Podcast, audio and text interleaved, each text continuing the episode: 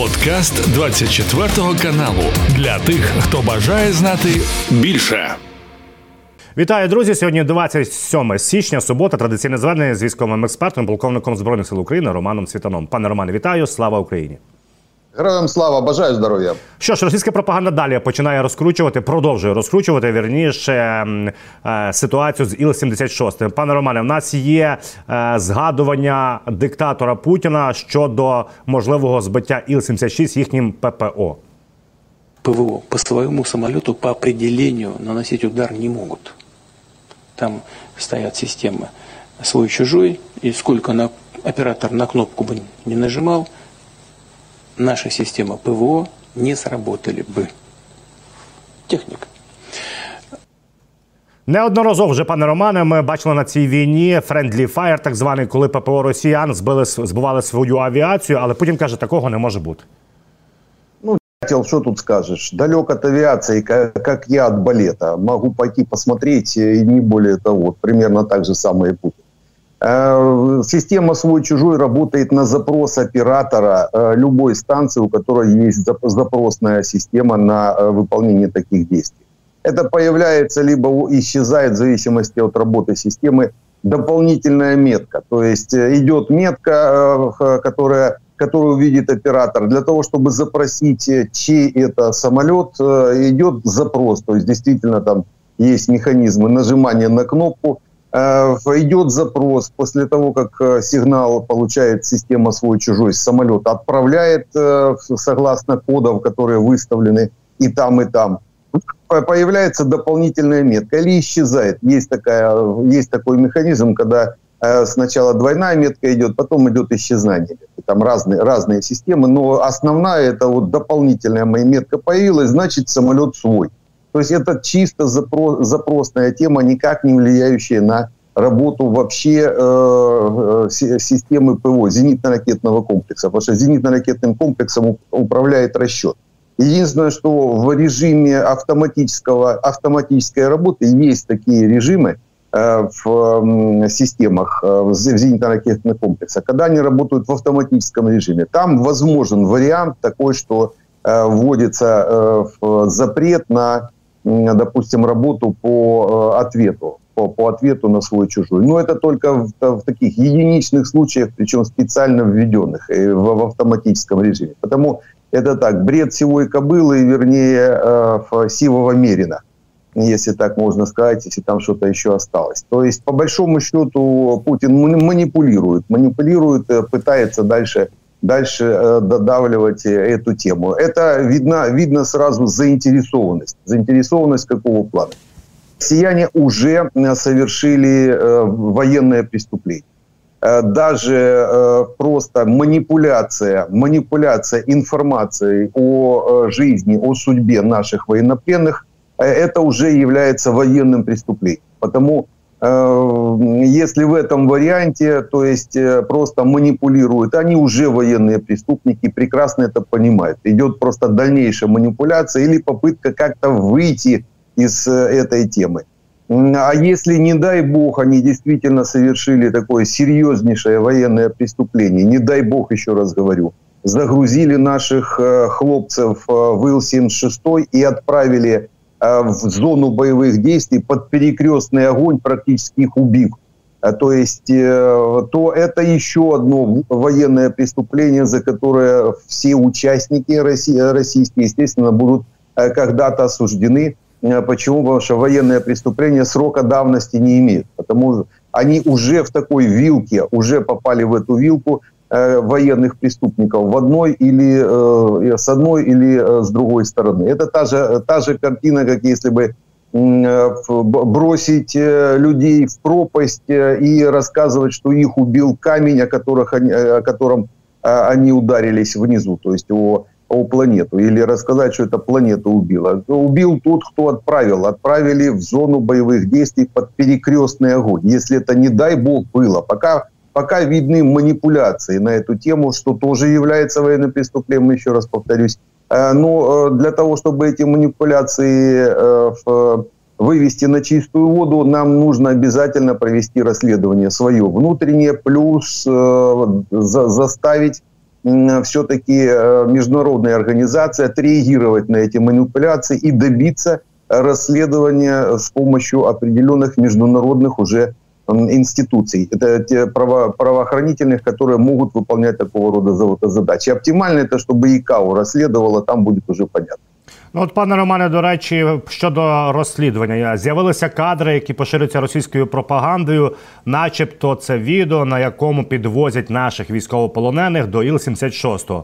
Ну, по кадрах абсолютно нічого не можна сказати. Напевне, загальні е, е, відео, кадри нічого не відомо. А от е, з'явилася інформація від Кирила Буданова. Він каже, що Росія просила, щоб рідні військовополонених, які за версією Москви, нібито були на борту літака Іл-76, 76 надали ДНК е, свої для експертизи, аби, начебто, звірити з тілами е, тих, хто загинув. Але тіл, звісно ж, ніхто не не продемонстрував, що вони є. Тобто, е, очевидно, що вони хотіли зробити підставу, отримати ДНК і потім їх подати, як от є ДНК загиблих.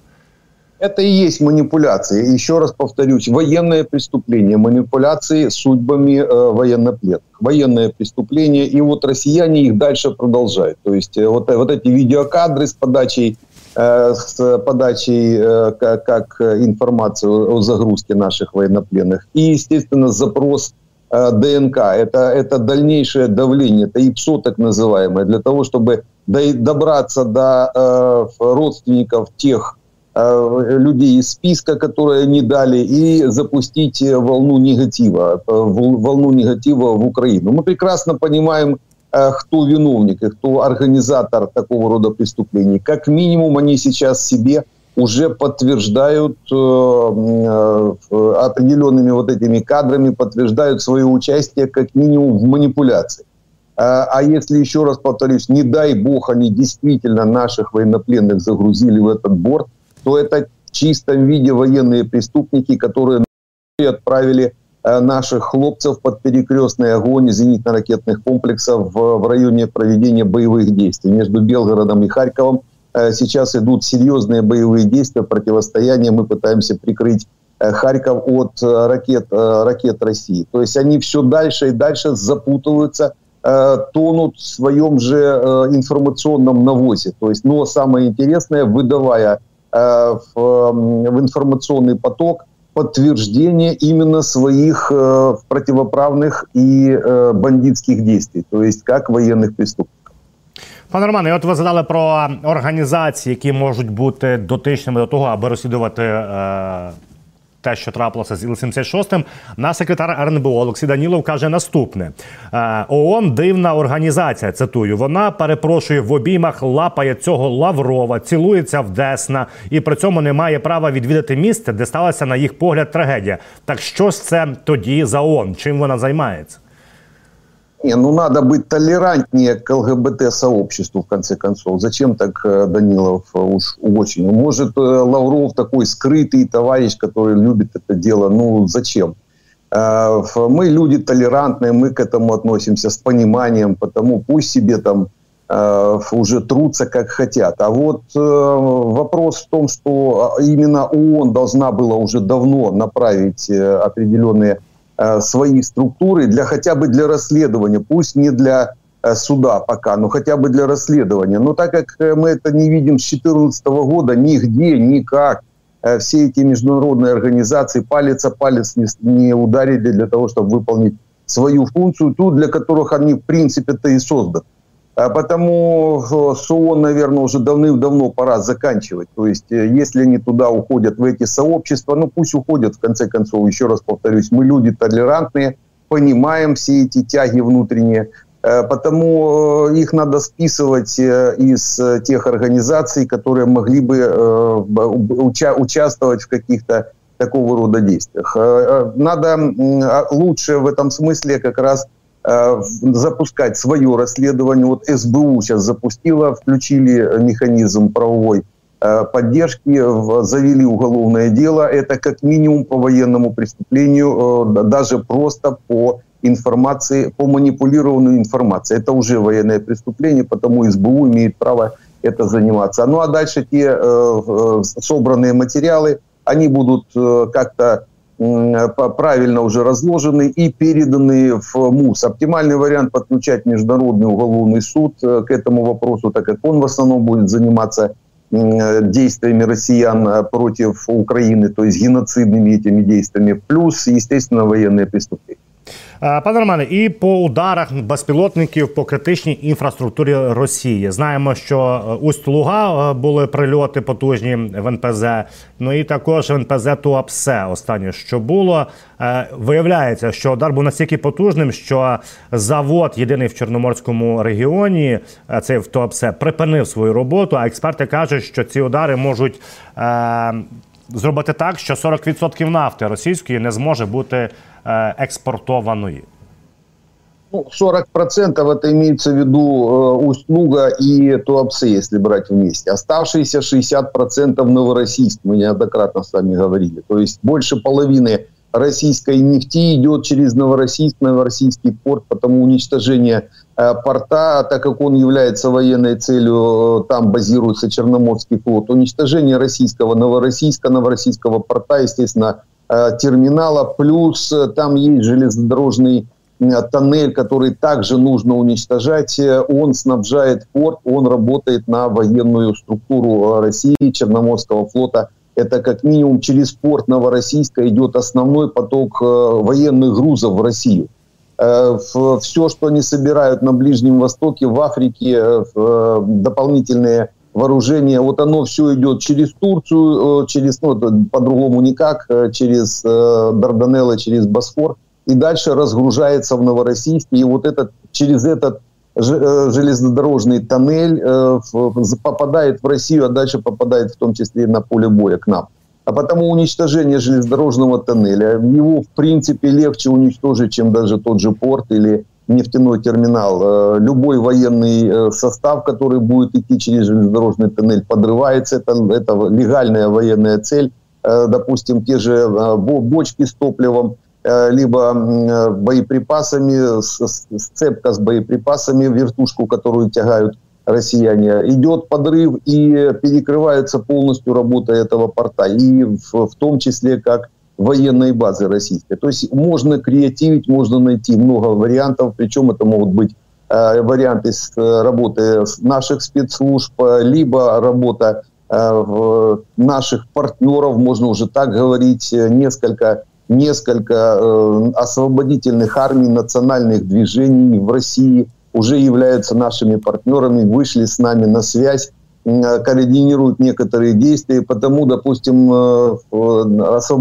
армии э, Кавказских республик, начиная от Ичкерии, заканчивая Ингушетией, там где-то с десяток только этих армий могут выполнить эту задачу. Потому, я думаю, в ближайшее время оставшиеся 60% нефти, нефтяного потока и военный э, этот порт будет заблокирован. Это, это легко сделать. Почему, в принципе, наши спецслужбы, не имея возможности на своих базах создавать большое количество дронов, выбрали именно этот вариант. То есть уничтожение нефти, э, ну, можно сказать так, нефтеперерабатывающих э, комбинатов, либо целых систем. Довольно-таки легко подорвать бочку с бензином, э, даже одним, одним зарядом. Хотя лучше, конечно, двумя. Первый заряд, его, ее надо вскрыть, а вторым зарядом надо поджечь вытекающее топливо. То есть оптимально двумя зарядами. Большой военный объект, тот же порт, э, двумя-тремя э, беспилотниками не уничтожишь. Туда надо как минимум отправлять не одну сотню беспилотников. А вот такие точечные удары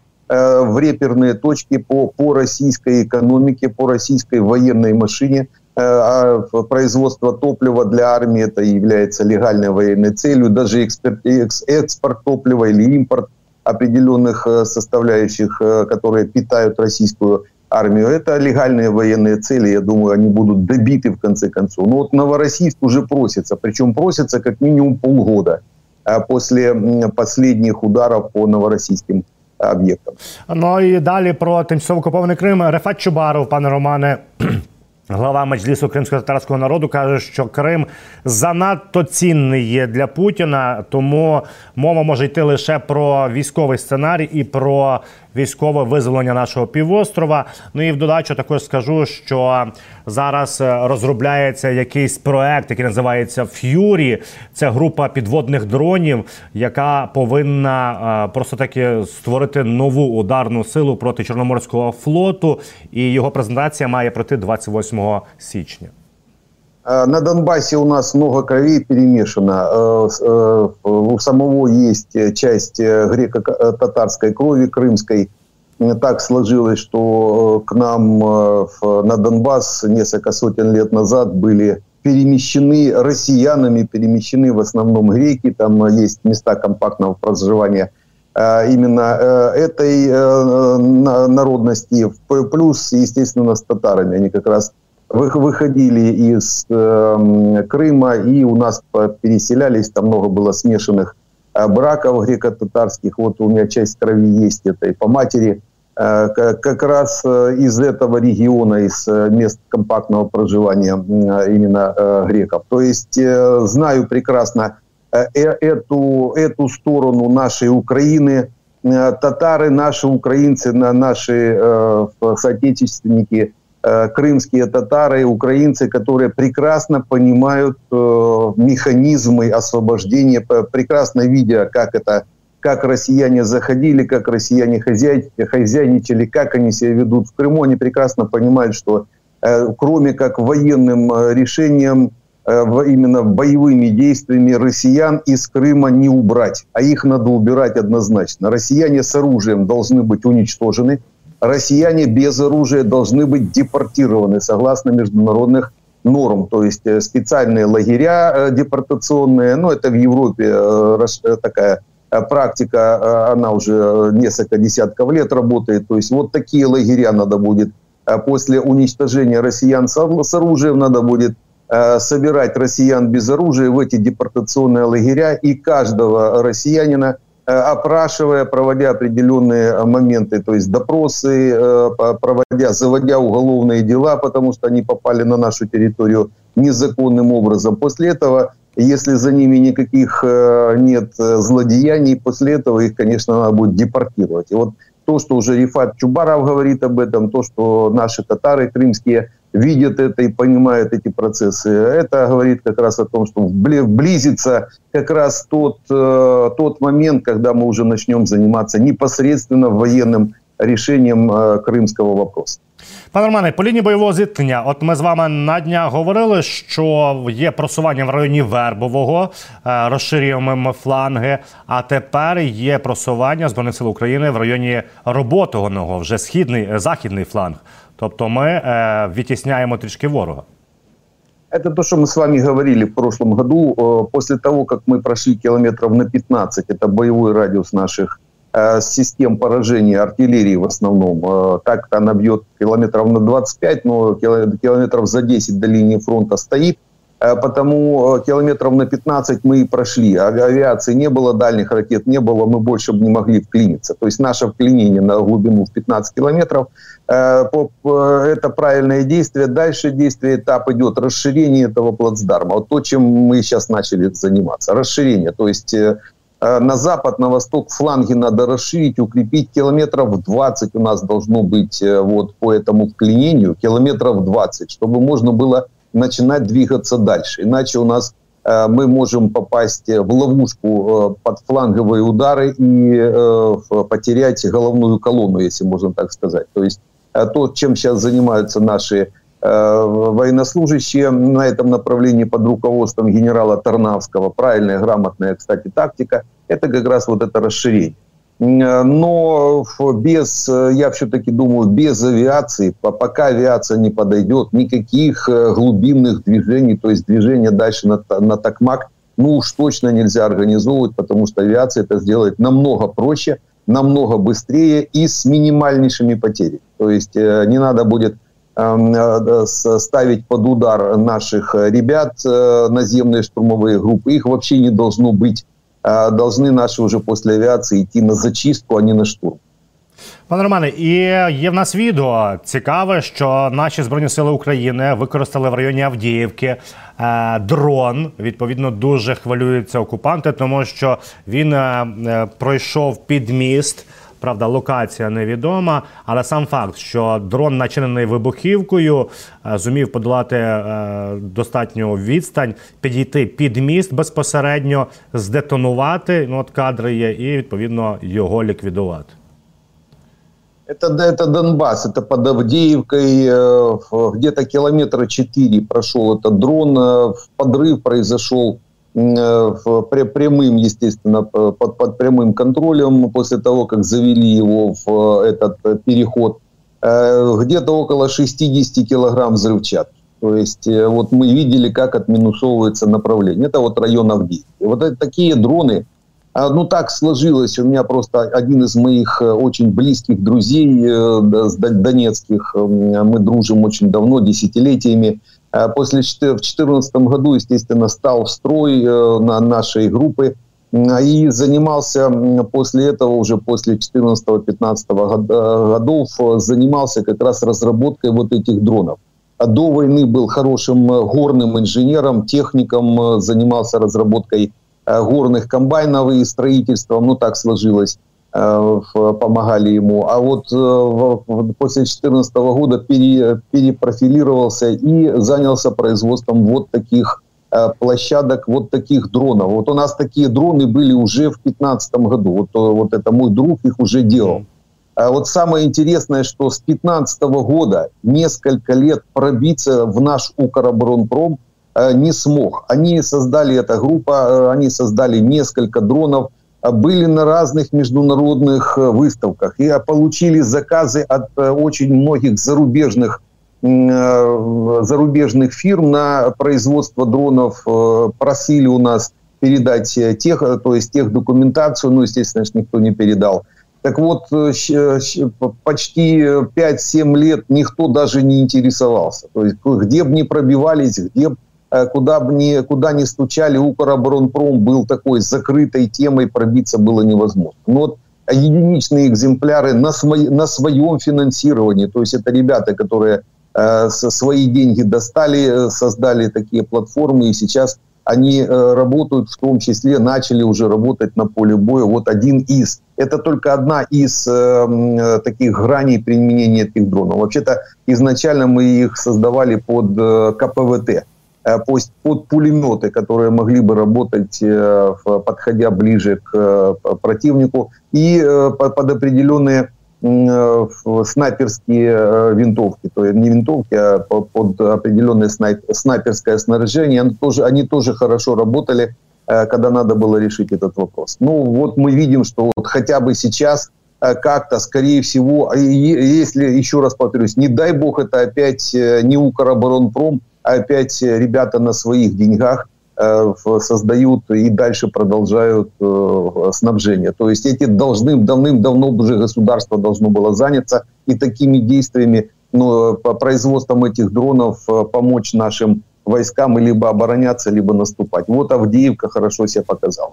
Е, і по фронту ще пане Романе, лівий берег, Мадір, який працює з дронами на цьому напрямку з перших днів е, активних бойових дій, каже, що зібрали велику суму мільйони гривень за тиждень лише. І наразі кількість добровольців е, вступити в ряди.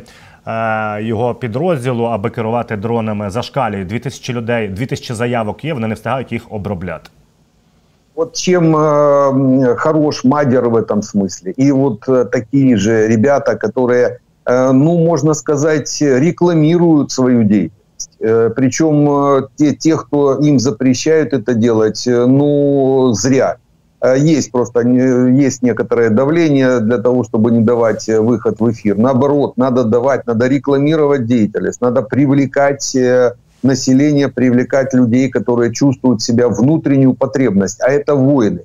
Э, э, воином рождается 1% э, населения. Ну, так сложилось, популяции примерно так выдают. Генетически готовых выполнять боевые задачи где-то около 1%. То есть один из сотни рождается воином. И ну, надо, это ж не сразу открывается. То есть человек э, может заниматься чем угодно, вот такой внутренний позыв для выполнения боевых задач, он появляется э, тогда, когда создается ситуация. И эту ситуацию надо чуть подсветить, подсветить, и эти люди пойдут, пойдут однозначно. Очереди, я сколько раз говорил, А если запустить э, реальные кампании э, рекрутинговые, то очереди будут стоять, э, вступить в вооруженные силы Украины, каждый по своему желанию, каждый по своему велению, наитию, вот по этому зову, можно даже так сказать, вот этой генетической военной жилки, и она будет проявляться, они будут выполнять ну, на несколько раз, несколько сотен раз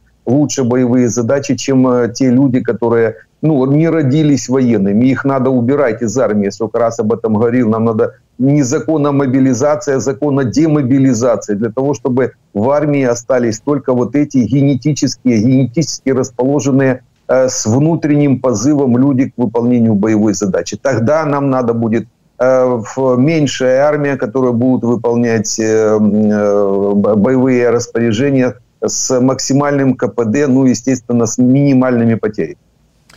Пане Романе, якщо говорити загалом по наших союзниках, от Майк Джонсон, е, спікер Палати представників, е, начебто вчора сказав, що законопроект, в якому включено міграційне питання, допомога Україні і Ізраїлю, він є апріорі мертвим, тобто він ще не оголошений, але вже не буде затверджений. А от е, сьогодні, вранці, 27 січня, стало відомо, що CNN передає, начебто, є домовленості, і, начебто, все таки проголосують. Ну, есть некоторые такие реперные точки, при прохождении которых документа можно сказать, что он уже готов. То есть вот пока эти реперные точки не проходит документ, пока это, значит, э, на, на, на растяжке стоит или на временном каком-то, временной капкан какой-то попал. Но если документы проходят э, определенные реперные точки, а, а, а знают об, об этом в основном, ну, вернее, могут об этом знать простые клерки, секретарши, то есть те, которые бумажки носят. Вот если э, не жалко, допустим, шоколадки этой секретарши э, там раз в месяц, то она может вам, в принципе, ответить на вопрос, про, прошел проект этот или не прошел. Так вот, скорее всего, не пожалели этой шоколадки для секретарши CNN, как и мы не жалеем, и не только шоколадки – Э, чтобы получать такого рода информацию. Почему мы об этом говорим? Мы с вами об этом уже несколько, наверное, пару недель говорим. Да? То есть вот где-то вопрос э, по этому законопроекту еще в прошлой, на прошлой неделе уже практически был решен, и эта реперная точка была пройдена.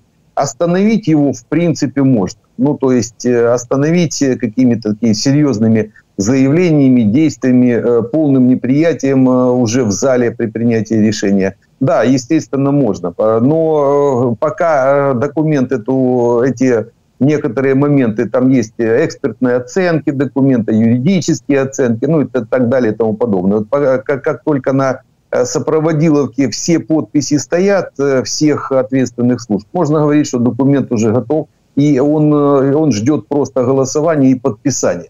Э, и его никто никогда не запускает, пока нет э, общего, э, общего консенсуса по этому документу, чтобы не делать там лишней работы. А раз он запущен именно под подписи служб, которые отвечают, я же говорю, от начиная от юридической, заканчивая там секретными службами. Если он все подписи собрал и он прошел, можно практически со стопроцентной гарантией говорить, что это уже это уже случилось. И вот э, когда говорят об инсайде, те, у которых есть этот инсайд, это вот они получают как раз вот от этих, от прохождения этих, э, этих точек. Потому, э, ну и у нас эта информация есть, и вот уже CNN ее получает, может быть, даже мы из, одной, из одного и того же источника ее получаем. О том, что готовность на следующей неделе принять и подписать этот документ уже есть у противоборствующих, если можно так сказать, э, сторон этого политического конфликта, который длится не один десяток лет или сотни лет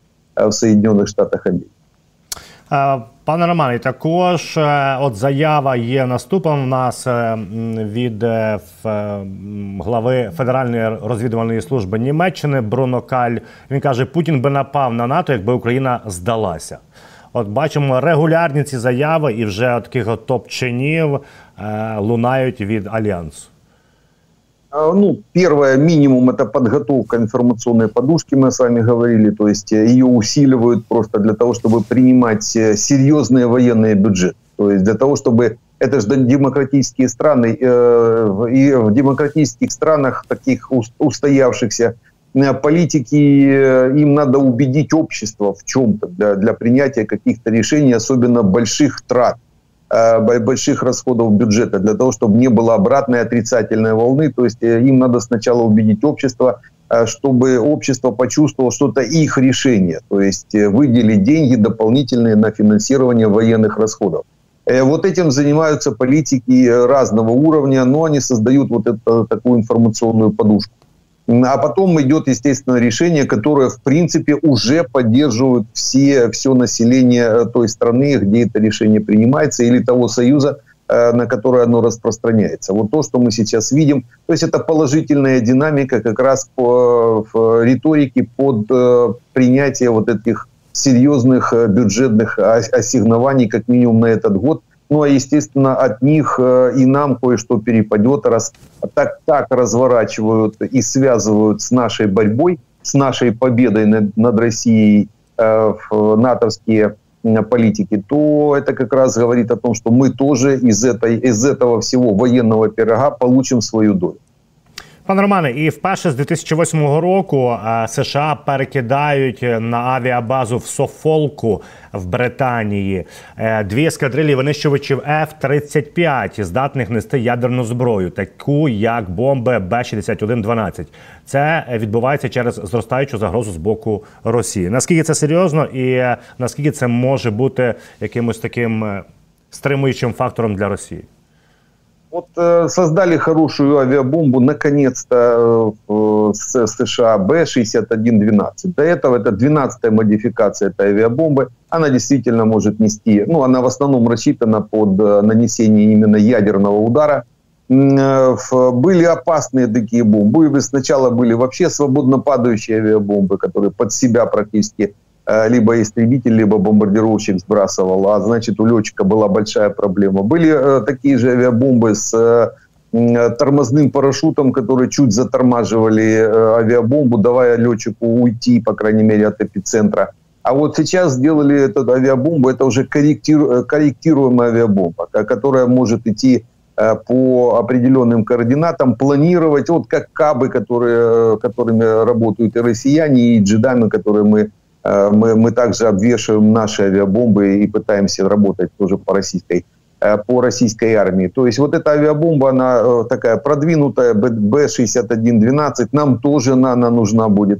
В свое время, скорее всего, мы тоже попадем в эту программу по расширению по ядерному обмену. Это такие в Европе две страны, у которых есть свои, свои ядерные арсеналы. Это Франция, это Великобритания. Э, у них свои ядерные, но у них определенные носители, у них определенные э, системы доставки, в основном ракетного уровня, то есть э, у них своеобразный подход к этому вопросу. А вот таких авиабомб у них, естественно, нет. Им, им сейчас американцы ставят вместе с F-35 с этим многофункционалом. То есть расширение идет, в Европе еще есть пять стран, у которых есть э, такого рода авиабомбы, э, других модификаций в том числе. Они получили это э, Италия, это Германия, тоже американские, Бельгия, Нидерланды и Турция. То есть в этих пяти странах есть американское ядерное вооружение. Польша просится сейчас шестой страной, но я думаю, седьмой мы должны будем запрашиваться после вступления в НАТО. Э, то есть э, это то, что в принципе нас ждет. Носители, с носителями там надо будет разбираться. Вряд ли нам дадут там F-35, дай бы бог вообще эти бомбы нам передали. Ну а с носителями что-то придумать. Пане Романе, і щодо рекрутингових центрів у Львові відкрився рекрутинговий центр батальйону Вовки да Вінчі. Місцева влада надала безкоштовне приміщення. Ну і ми знаємо збільшиться зараз тенденція, аби популяризувати наші підрозділи, такі як от Холодний Яр, Вовки да Вінчі, третя штурмова бригада. Это с этого начинать надо было. Начинать еще с 2014 года, то есть э, восстановление нашей армии не по старому советскому лекалам э, военкоматы, сейчас потом придумали ТЦК, Э, те же продукты по 17 гривен, что у Резникова, только в профиль. То есть э, чем ТЦК от военкомата отличается? Только названием, мы больше ничем. То есть оставили старую советскую систему, всех в строй, а потом кто выживет, останется, называется. То есть выживают процентов 10 из того, кто поставил строй, 90 погибает. Ничего себе интересную систему профотбора придумали. Товарищи советские. То есть, а ее надо делать как раз вот так, как это делают и, три, и Тройка, и Да Винчи, через рекрутинговые центры. Причем очень важно привязывать воинские подразделения. А у нас сейчас основная боевая единица – это бригада. Вот в чем хорошо, что сделали последнее время, или, по крайней мере, за последние там 7-8 лет, это то, что ушли от многих в самой армии, ушли от многих э, механизмов старых советских, которые нам просто не нужны были. Э, у нас основная э, единица – это бригада, комбриг, который управляет процессами на своем веренном ему участке фронта. Естественно, управление идет прямое практически через через ответственного по направлению. Вот у нас постоянно мелькают фамилии того же генерала Сырского, того же генерала Тарнавского, и тут же управление непосредственно генштабом. То есть всего лишь э, получается практически одно колено. Генштаб э, видит, управляет э, через ответственного по сектору, идет команда Камбригу, а Камбриг уже выполняет боевые задачи. Так вот, бригады – это основная боевая единица. Они приписаны или, по крайней мере, базируются в каком-то городе, либо рядом с каким-то населенным пунктом. И вот в этом населенном пункте так называемые зимние квартиры, ну, раньше их так называли, э, то есть э, база бригады, и она э, должна находиться и разворачиваться, и рекламироваться в том, в том населенном пункте, рядом с которым или в котором она находится. Причем местные власти – Э, горсоветы, э, там, поселковые, неважно. То есть они должны эту бригаду, на эту бригаду обращать внимание, это должно быть единое целое. Оптимально это потом э, даже военнослужащие, которые выходят из боя, допустим, уходят на пенсию или в запас, они потом должны пополнять городские или областные советы, ну не советы, а вообще систему управления. Это вот такой change должен происходить постоянно, и, э, естественно, горсоветы должны брать э, должны брать шефство над, своими вот такими бригадами, именно над бригадами. И дальше э, рекрутинговые центры, о которых я уже не знаю сколько говорю, уже не один год об этом говорю, потому что через рекрутинговые центры надо набирать непосредственно в бригаду. Почему? Потому что комбрига будут знать, вот берем, допустим, Львов, комбрига этого будет знать весь Львов.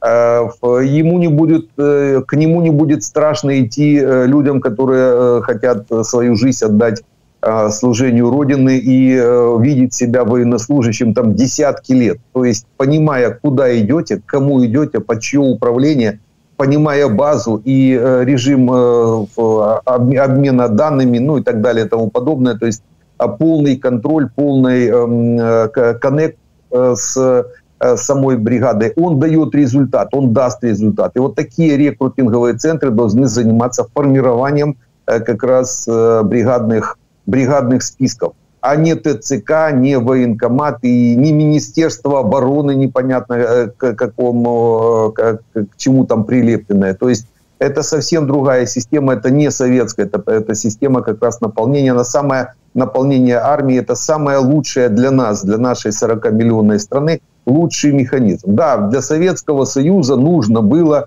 там миллионные э, орды э, непонятно кого для того, чтобы можно было большущую территорию, на которой всего лишь проживало там э, больше 200 миллионов человек, и ее как-то прикрывать. Надо было в строй ставить всех. Нам этого не надо. Нам нужна профессиональная армия. Нам надо выбрать вот этот один процент и один процент генетических воинов, которые рождаются, они уже и сами себя показали. Это те, которые пошли в, первую, в первые часы, те, которые взяли оружие и пошли в стой. Это как раз и есть этот вот э, позыв, этот э, генетический позыв воина, он тут же дает команду и движение в, в ряды. Вот их надо мотивировать сначала, а потом отобрать по профпригодности и расставить на места максимального, с максимальным КПД их участия в боевых действиях. Це був подкаст для тих, хто бажає знати більше. Підписуйся на 24 канал у Spotify, Apple Podcast і Google Podcast.